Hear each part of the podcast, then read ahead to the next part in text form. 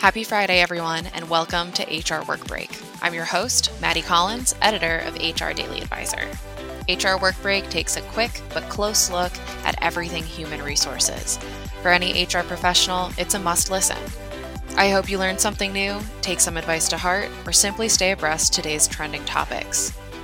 Now, it's time for a work break. Happy Friday and welcome to HR Work Break. Over the past year alone, artificial intelligence took the world by storm. In fact, thanks to the surge of generative AI alone, 40% of workers say their organization will increase their investment in AI. But McKinsey found that 75% of workers expect generative AI alone to change the nature of their industry within the next three years. If workers feel unsure and unsteady with the state of AI in the workplace, HR leaders are in an even more tenuous space with AI compliance. So, as part of HRDA's HR Compliance Week, let's take a closer look at best practices for AI compliance. In October of 2023, President Joe Biden issued an executive order that established new standards for AI safety, security, and equity. Within the order, President Biden proposed new, comprehensive actions within the technology space. Specifically, the executive order sought to ensure the safe, responsible use of artificial intelligence. The order required that developers of AI systems share their safety test results with the government.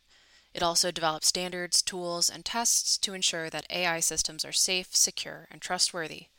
It established standards for detecting AI generated content to help prevent fraud, as well as created a cybersecurity program to develop AI while also fixing vulnerabilities in software.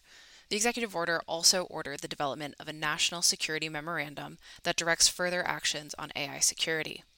Within the executive order, President Biden asked for Congress to pass bipartisan data privacy legislation, as well as acknowledge the risk that unregulated AI poses to equity and civil rights. Ultimately, the order acknowledged the benefits of AI, such as improved productivity, but warned against the risk of workplace surveillance, bias, and job displacement.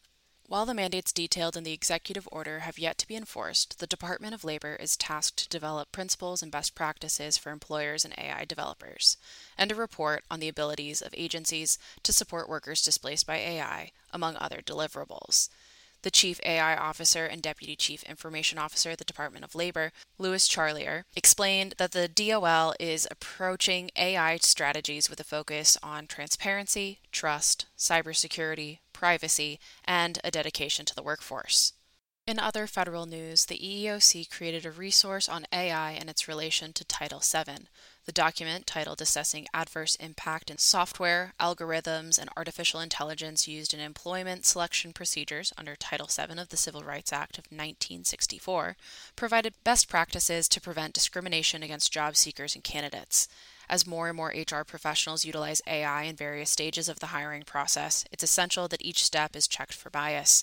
EEOC Chairwoman Charlotte A. Burrows said leaders must ensure that the use of these technologies aligns with the civil rights laws and our national values of fairness, justice, and equality.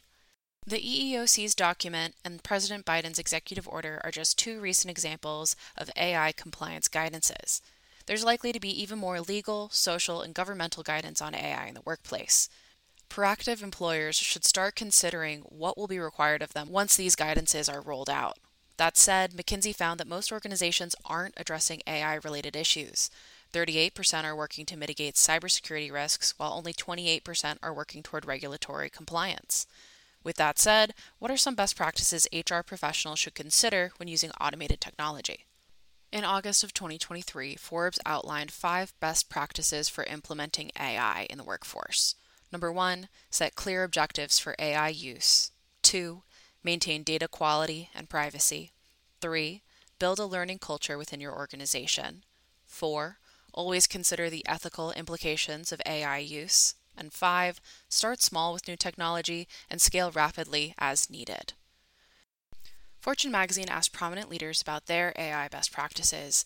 Underlying much of the advice outlined by tech leaders is the need to focus on the human element within your workforce, even with the introduction of AI technology. Jim Fowler, Chief Technology Officer at Nationwide, said, We believe humans and machines come together to be able to serve our customers better.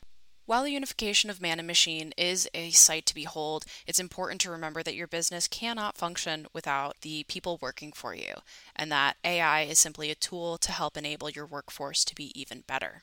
AI will continue to shape the world of work as technology changes learning and development goals, the recruiting process, and compliance expectations. HR leaders need to stay well aware of the latest government guidance on artificial intelligence.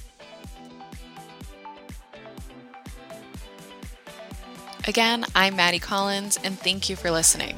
Join us next Friday or whenever you need a work break.